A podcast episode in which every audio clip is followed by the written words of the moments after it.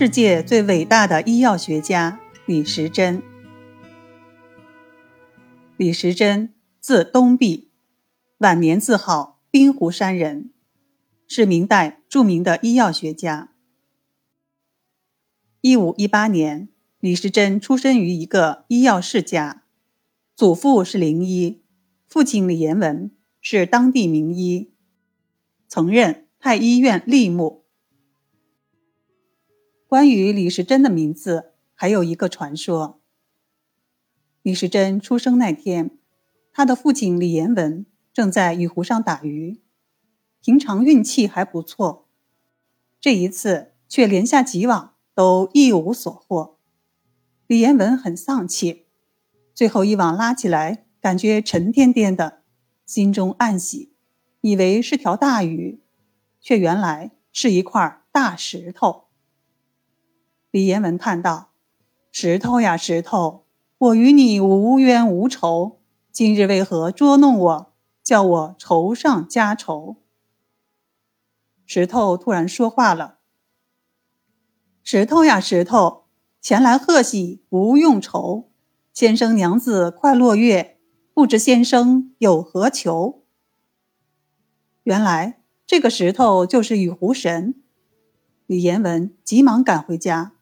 正好孩子刚刚生下来，于是他就给孩子起名叫石珍，石头的石字。当晚，李延文又做了一个梦，梦见仙人铁拐李前来道喜说：“石珍，石珍，百病能诊，做我高徒，传我名声。”于是父亲就将石头的石字。改为时间的“时”字。李时珍自幼聪明，热爱自然，特别对花草虫鱼感兴趣。为满足儿子的好奇心，李延文便开始教他读《尔雅》。没想到，年幼的李时珍竟能流利的背诵大段难懂的是鸟、是兽等。在明代，医学并不受重视。李延文希望儿子能走仕途，提升家族地位。李时珍十四岁考中秀才，就在那一年，父亲把儿子最喜欢的医学书籍都收藏起来，让他专心学习八股文。李时珍最讨厌的就是八股文，但又不忍心让父亲失望，于是，一边努力修学应试。一边偷看医书，父亲给人看病时，他还借故帮忙，在一旁偷学医术。后来，李时珍三次科举考试均告失败，便决心学医，走一条适合自己又能造福百姓的道路。他一头钻进父亲的书房，读了大量的藏书。李时珍三十多岁时。治愈了傅顺王朱厚的儿子，被聘为楚王府奉祠，掌管良医所，后又被推荐为太医院院判。在这期间，李时珍积极地从事药物研究工作，经常出入太医院的药房及御药房，仔细地比较鉴别全国各地的药材，搜集了大量的资料，同时有机会饱览了王府。和皇家珍藏的丰富典籍，获得了大量与本草相关的信息，看到了许多平时难以见到的药物标本，使他大开眼界，丰富了知识，为编著《本草纲目》做好了准备。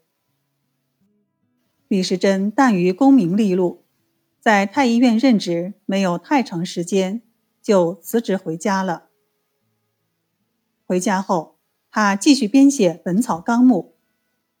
在编写过程中，他脚穿草鞋，身背药篓，带着学生和儿子翻山越岭访医采药，足迹遍及河南、河北、江苏、安徽、江西、湖北等广大地区，以及牛首山、䭙山、茅山、武当山等大山名川，走了上万里路。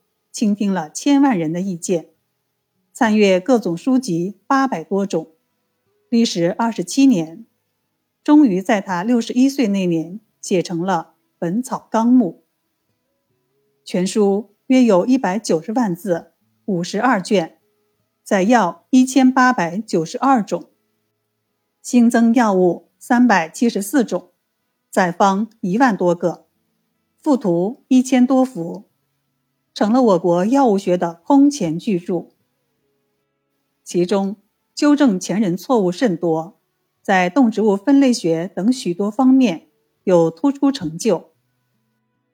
并对其他有关的学科，比如生物学、化学、矿物学、地质学、天文学等，也做出了贡献。《本草纲目》问世后，很快在中国流传起来，对后世的影响也很大，被称为东方医学据典，成为近代药物研究的重要文献，在世界上广泛流传，至今。仍然是一部有重大学术价值的古代科学文献。达尔文称赞它是中国古代的百科全书。英国著名的学者李约瑟专门研究我国的科学技术史，他也说道：“明代最伟大的科学成就就是李时珍的《本草纲目》。”此外，李时珍还著有《滨湖脉学》。奇经八脉考等书。一五九三年，李时珍过世，享年七十六岁。